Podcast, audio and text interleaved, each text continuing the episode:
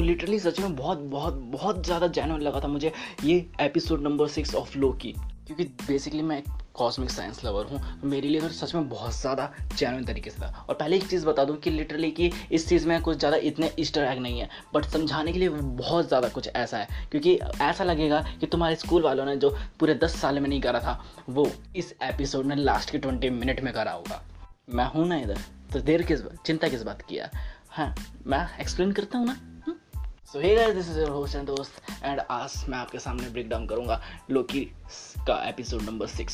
तो बिना किसी देरी के चलो फिर स्टार्ट करते हैं। और हाँ, इससे पहले जो सारे जो वो हैं यानी ब्रेक डाउन और एक्सप्लेनेशन, वो सारे आपको है ना इसी चैनल पे मिल जाएंगे, तो बस एक बार पॉडकास्ट को चेकआउट तो करो, सब कुछ है यहाँ पर।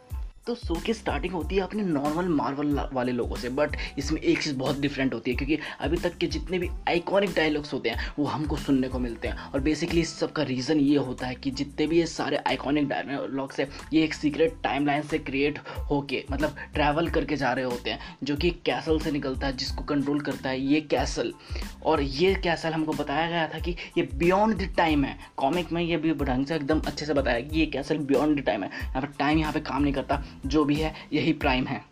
अब जैसे ही लोकी और सिल्वी अंदर घुसते हैं तो हम दोनों तरफ पावर ग्लास के सिंबल्स देख सकते हैं, जो कि जैसे कि सेम टू सेम है टीवीए में भी दिखाए जा सकते थे हमको, हर जगह पे जो दिखाए गए थे। अब यहाँ पे पहुँचने के बाद सिल्वी हो जाती है थोड़ी सी नर्वस, तो यहाँ पे उसको वो एक्सप्लेन करते हुए बोलता है अगर तुम्हें कुछ दिक्कत है तो हम यहाँ पे छोड़ सकते हैं, हम वापस पीछे जा सकते हैं, पर वो उसको बताती है कि जब तक तुम पैदा भी नहीं हुए थे ना उससे पहले मैं भ्रूण कर दी गई थी। अब यहाँ पे कुछ लोग कन्फ्यूज हो सकते हैं, लिटरली जब तक पैदा नहीं होता उससे पहले, मतलब यार ये लोग ऐसी जगह में हैं जहाँ पर टाइम काम नहीं करता, तो मतलब अगर कोई 500 साल का है और कोई 5 महीने का है तो दोनों की एज सेम ही होगी यहाँ पर, ठीक है। तो टाइम किसी के लिए काम नहीं करता ढंग से। और उसका नेक्सस इवेंट ये था कि वो लड़का पैदा होना था पर वो लड़की पैदा हो गई, तो टाइम का मतलब इधर उधर का चल रहा है। अब ये लोग जैसे ही इसके अंदर एंटर करते हैं यहाँ पे आती है मिस मिनट, और ये वो बताती है इन सब चीज़ों को कि ये चीज़ है क्या, कि ये चीज़ कहाँ पे एग्जिस्ट करती है, बियॉन्ड द टाइम एग्जिस्ट करती है, और इसको बोलते हैं एंड ऑफ द टाइम नाम से कुछ बोल करके। और इसको कंट्रोल करता है एक बंदा जिसका नाम है ही हू रिमेन्स। और अगर कॉमिक्स के हिसाब से देखा जाए तो ही हू रिमेन्स है ना एक डायरेक्टर था टीवीए सोसाइटी का, जिसने कि कुछ वो है ना टाइम कीपर्स बनाना चाहता था मल्टीवर्स के लिए, बट उसने बना दिए टाइम डिस्ट्रॉयर्स, जिसने बहुत बुरी तरह से वाट लगा दी थी। और तभी थॉर आता है, इनको रोकता है, फिर है ना वो लोग दोबारा से अपने टाइम कीपर्स बनाते हैं और टीवीए को एकदम वो करते हैं, स्टेबलाइज करते हैं टाइम कीपर्स। हाँ, और ये ही हू रिमेन्स ने ये सारा काम करा था और जो टाइम डिस्ट्रॉयर से थे उन सबको अलग रखा था। बट यहाँ पे जो ही हू रिमेन्स हमने को इस एपिसोड में देखने को मिलेगा वो लिटरली डिफरेंट है, जो कि टाइम ट्विस्टर्स, चलो छोड़ो अभी आगे बताते हैं। अब जैसे अंदर एंटर होते हैं यहाँ पे इनको 3 टाइम कीपर्स की मूर्ति देखने को मिलती है, जो कि बेसिकली रोबोट्स होते हैं। बट एक चीज़ जो होती है सबसे जेन्युइन और सबसे अलग होती है कि यहाँ पे 4 स्टैचू भी रखा होता है और वो टूटा हुआ होता है, तो मतलब समझे ना कि मैंने पहले आपको बता रखा है कि 4 टाइम कीपर्स होते हैं, जिसमें चौथा होता है कैंग द कॉन्करर, और ये इसके इरादे बहुत खतरनाक होते हैं, इसीलिए ये लोग उसको पकड़ते हैं, मतलब पेल पुलाते हैं, उसको ख़त्म वतम करते हैं और उससे उसको बचाते हैं, जितना भी सीन सपाटा होता है ये सब। अब ये लोग लिफ्ट में पहुँचते हैं, लिफ्ट का दरवाज़ा खोलता है तो सामने वही ही हू रिमेन्स रहता है। और लिटरली जॉनथन ने क्या एक्टिंग करी है, इसके लिए भी हैट्स ऑफ यार। और बता दूं कि यही सेम बंदा कास्ट हुआ है Kang the Conqueror in Ant-Man and the Quantumania में, तो यार तुम जान ही सकते हो मैं लिटरली बहुत ज़्यादा इतना कैंग कर रहा हूँ, तो मतलब कुछ तो बात होगी। और जब एक ही बंदा दोनों के लिए प्ले कर रहा है इतनी बड़ी मतलब हाई बजट मूवी में, तो बंदा एक ही होगा ना। अब ये बंदा इसको अपने ऑफिस लेके जाता है और यहाँ पे एप्पल खा रहा होता है। बेसिकली एप्पल का कुछ ज़्यादा रेफरेंस वगैरह है नहीं, बट इसको आप एडम और ईव की स्टोरी से रिलेटेड करके देख सकते हैं, जिनको वहाँ पे फॉरबिडन था एक एप्पल खाना, बट वो लोग खा लेते हैं जिससे उनकी वाट लग जाती है। तो यहाँ पे वो शायद ये खाकर बता रहा है कि इससे किसी से भी फ़र्क नहीं पड़ता, ये हर चीज़ से अलग है, गॉड से भी अलग है। नेक्स्ट सीन दिखाया जाता है कि T-15 एक स्कूल में आई होती है, अगर इसको और यहाँ पर कुछ चीज़ उठा रही होती है, और अगर इस सीन को अगर तुम ध्यान से देखोगे ना तो पीछे सर्टिफिकेट लिखा होगा, जहाँ पर तुम्हें साफ साफ रैमिका का नाम दिखा जाएगा। और रैमिका का जैसे मैंने पहले भी बता रखा है, रैमिका नाम रैवोना डार्लिंग का ही नाम होता है, जो बेसिकली लव इंटरेस्ट होती है कैंग द कॉन्करर की। अब नेक्स्ट सीन दिखाया जाता है कि मोबियस आया होता है रैवोना डार्लिंग को रोकने के लिए, बट वो उसको पेल पुला के अच्छे से काट देती है, मतलब समझ रहे हो ना। टाइम डोर ओपन करती है और भाग जाती है। और भागते वक्त है ना ये उससे पूछता है कि कहाँ जा रही हो, तो वो बोलता है, वो बोलती है in the search of free will. और जहाँ तक कि मुझे तो लग रहा है कि ये जा रही है एकदम मल्टीवर्सल के एंड में, जहाँ पे ये कैंग से मिलेगी, क्योंकि लव इंटरेस्ट है यार, और जितने भी डॉक्यूमेंट्स वगैरह जो लेके गई है वो भी टाइम से और मल्टीवर्सल से रिलेटेड है, वो भी शायद इसको कैंग नहीं प्रोवाइड किए होंगे। और बेसिकली मुझे सब यही लग रहा है कि ये सारी प्लानिंग भी वो कैंग की ही है। अब अगला सीन दोबारा से लोकीज़ की तरफ से शिफ्ट होता है, जहाँ पर है ना बहुत बड़ा ट्विस्ट देखने को मिलता है हमें कि कैंग द कॉन्करर क्या कर सकता है, क्योंकि कैंग वो बताता है उनको कि है ना आज तक जितनी भी चीज़ें होती जा रही थी उनकी लाइफ में वो सब प्लान्ड थी।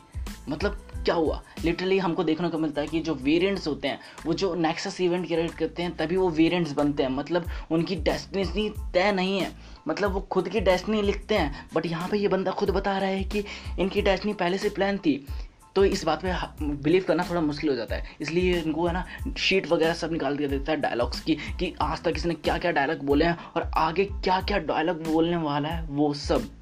अब इसी बातचीत में सिल्वी पूछ लेती है कि ये इतना डर क्यों रहा है, इसको किस बात से डर है, जब ये इतना पावरफुल बंदा है, तो कौन है वो, आखिर कौन है। तो ये चीज़ एक चीज़ बताता है कि इसे जिससे डर लगता है वो ये खुद है, समझ रहे हो यार। उसके बहुत सारे नाम हैं, कई नाम हैं, जैसे कि रूलर, कॉन्करर, और बेसिकली ये इशारा है ही उसी तरफ। अब मैं कुछ नहीं बोलूँगा, खुद अंदाज़ा लगाओ।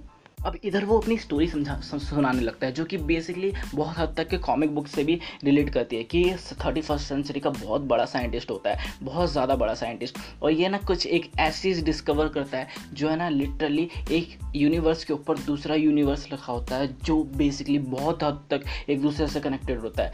अब बाद में पता चलता है कनेक्टेड नहीं, वही है, और ये बेसिकली मल्टीवर्स होता है। और फिर ये एक और तरीका डिस्कवर कर लेता है एक वे से दूसरे यूनिवर्स में जाने का, और फिर ये अपनी अलग अलग वर्जन से मीट करता है। अब एक यूनिवर्स से दूसरे यूनिवर्स में जाने में ना एक प्रॉब्लम और हो जाती है, साइंस के टर्म में बताऊँ तो दूसरी जगह पे तो जाते हैं पर दूसरी टाइमलाइन में भी पहुँच सकते हैं। मतलब अगर आप यहाँ से निकले हो 10 जून को वहाँ पे जाने के लिए 10 जून के लिए, तो हो सकता है आप वहाँ पर 5 जून में पहुँच जाओ, यानी 5 दिन पहले ही पहुँच गए आप वहाँ पर।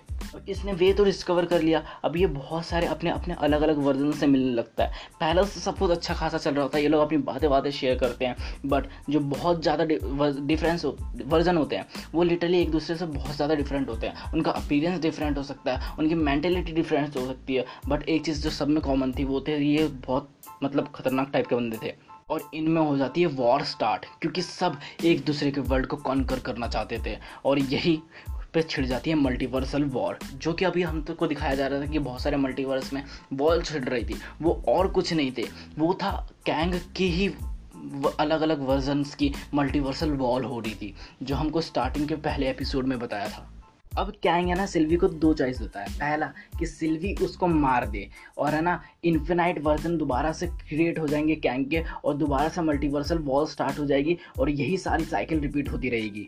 और इसी को रोकने के लिए उसने TVA बनाई थी, ताकि कि ये साइकिल दोबारा रिपीट ना हो, और दूसरा कि ये कैंग को रिप्लेस करें, उसको ज़िंदा छोड़कर, और इस पूरे जगह पर राज करें।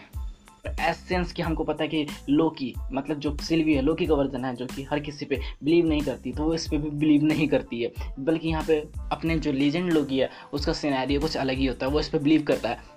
और इसी बीच में इन दोनों में बहुत तगड़ी फाइट स्टार्ट हो जाती है। अब क्या होता है कि ये इसको टाइम डोर खोलकर वापस TVA में फेंक देती है, और लेती है छुरा अपना और कैंग की छाती में घुसा देती है। अब यहाँ तक तो सब कुछ सही चल रहा था, बट अब होती है सबसे जेन्युइन चीज़ कि यहाँ पे जो एक सेक्रेट टाइमलाइन जारी होती है, वहाँ से बहुत सारी मल्टीवर्सल ब्रांचेस खुलना चालू हो जाती है, और हम देखते हैं बनते हुए मार्वल के मल्टीवर्स को, जो कि बहुत बहुत बहुत बड़ी हाइप देता है। और आप लोग सोच रहे हो कि इतनी बड़ी हाइप क्यों, क्योंकि यार लिटरली अब कुछ भी पॉसिबल नहीं है, इम्पॉसिबल नहीं है मार्वल यूनिवर्स में। मतलब कुछ भी कहीं भी कभी भी हो सकता है, यानी कि अभी कोई बंदा इस यूनिवर्स में मर चुका है तो दूसरे यूनिवर्स पर जिंदा भी हो सकता है, और कोई बंदा इस यूनिवर्स में एक लड़की के साथ 19 साल बिता चुका, मतलब 90 साल अपने बिता चुका है, तो दूसरे में वो एक प्ले बॉय भी हो सकता है। और एक बंदा जो इस यूनिवर्स में बहुत बड़ा हीरो हो, वो दूसरे यूनिवर्स में बहुत बड़ा विलन भी हो सकता है। मतलब कभी भी कुछ भी कहीं पे भी। ये वुल्वरीन का कॉन्सेप्ट, या भी X-Men का कॉन्सेप्ट, फैंटास्टिक 4 का कॉन्सेप्ट, ब्लेड का कॉन्सेप्ट, किसी का भी कॉन्सेप्ट ये कहीं पे भी अरेंज कर सकते हैं। तो खुद ही बताओ भाई, ये इंटरेस्टिंग कैसे ना हुआ। अब सीधा सीन शिफ्ट होता है टीवीए में लोकी की तरफ, जहाँ पे वो कुछ सोच रहा होता है। फिर वो सोचता है अब जाके मोबियस को बताई देते हैं, जाता है मोबियस के पास, उसको सारी चीज़ एक्सप्लेन करता है कि क्या क्या हुआ था, हमारी सारी डेस्टिनी डिफाइंड है पहले से ही, मल्टीवर्स ये है, सीन ये है, और उसने मेरे को मार पीट के यहाँ पर भेज दिया और प्रोबेबली ये चांस है कि वो उसको मार चुकी होगी। बट इसके बाद मोबियस बोलता है तू है कौन बे, और हमको दिखाते हैं जहाँ पहले तीन टाइम कीपर्स की मूर्ति लगी थी, वहाँ पे एक इकलौती कैंग द कॉन्करर की मूर्ति लगी है। Oh my god. तो मतलब अब तक समझे कि क्या क्या हो रहा है। ये सारी जितनी भी स्टोरीज थी हमको लोकी के ऊपर फोकस करती नहीं दिखाई जा रही थी, मतलब कि लोकी और उसके डिफरेंट वर्जन ये नहीं दिखाए जा रहे थे, ये एक डिस्ट्रैक्शन था दिखाया। ये हमको बताने की कोशिश करी जा रही थी कि इस यूनिवर्स में कैंग और उसके डिफरेंट वर्जन एग्जिस्ट करते हैं, और जो हमें अगला कैंग दिखने को मिलेगा वो पूरा डिफरेंट होगा हमारे इस वाले कैंग से। पर्सनालिटी में, यानी अपीयरेंस में नहीं बोल रहा हूँ, पूरी पर्सनालिटी ही चेंज होगी, मतलब ड्रेसिंग वगैरह सब कुछ, बोलने का स्टाइल, अलग ही लेवल का एटीट्यूड, क्योंकि वो कॉन्करर होगा। और वो चाहत में भी ये लोग, ये वाला जो कैंग हो वो चाहता है कि है ना मल्टीवर्सल वॉर हो, बहुत सारे मल्टीवर्स हो, अलग अलग टाइमलाइन क्रिएट हो, ताकि कि ये जो बंदा है इसको मतलब हर चीज़ बहुत ज़्यादा एक्सपीरियंस है इन सब चीज़ों का। तो लिटरली बहुत ज़्यादा बोल चुका हूँ मैं, बहुत ज़्यादा। तो इसी के साथ यार इस एपिसोड को यहीं पे रैप अप करते हैं। और लिटरली इतना बोल दिया यार, तो यार एक शेयर और एक फॉलो तो बनता है यार, अभी करो फॉलो यार। और हाँ, इसी तरह की एक्सप्लेनेशन मूवीज़ और web series explanation, movies and web series selection, और मूवीज़ एंड वेब सीरीज़ के नए नए अपडेट्स के लिए भी आप इस चैनल को फॉलो कर सकते हो, तो करो भाई फॉलो। और इन द लास्ट, इस चैनल को शेयर करना बिल्कुल मत भूलना, क्योंकि जितने ज़्यादा लोग होंगे उतना ज़्यादा मज़ा आएगा। सो बाय, फॉलो कर लो बे।